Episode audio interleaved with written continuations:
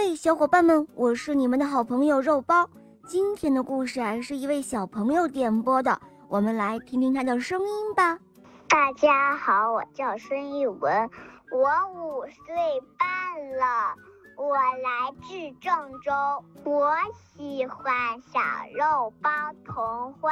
我的同学是叶天使，今天我想点播一个故事，名字叫做《小瓢虫骑车》。好的，下面我们就一起来收听故事吧。小瓢虫骑车第一集。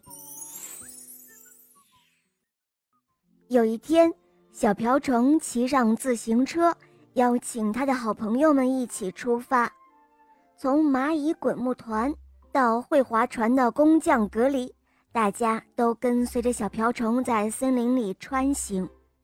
可谁也不知道他们到底要去哪里？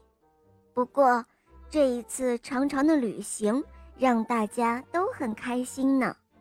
哟吼，准备出发喽！小瓢虫骑上了自行车。哇哦，对了，我要把蜥蜴麦克也叫上。蜥蜴麦克正在家里烤馅饼呢。哦，小瓢虫，我们要去哪里啊？哈哈，这个嘛，暂时保密。不过，肯定会是一个惊喜的。哇哦，出发了！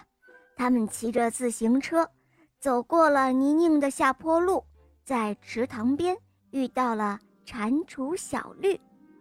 蟾蜍小绿正在钓鱼。哎，跟我们一起走吧。你们要去哪里呀？等等我去取我的自行车。蟾蜍小绿一头雾水，他脱掉了拖鞋，坐在蘑菇上，把咸鱼干放进了包里。这些东西一定要带上，说不定什么时候我就需要吃点呢。好了，可以出发了。不过谁知道我们要去哪儿呢？什么时候才能回来呢？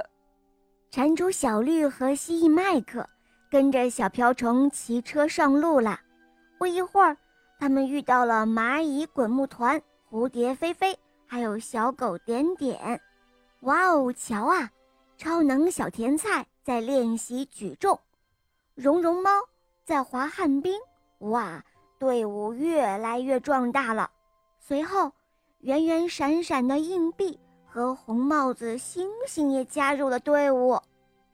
现在，红帽子星星、绒绒猫、超能小甜菜、圆圆闪闪的硬币、小狗点点、蚂蚁滚木团、蝴蝶飞飞、蟾蜍小绿都跟随着骑自行车的小瓢虫和蜥蜴麦克。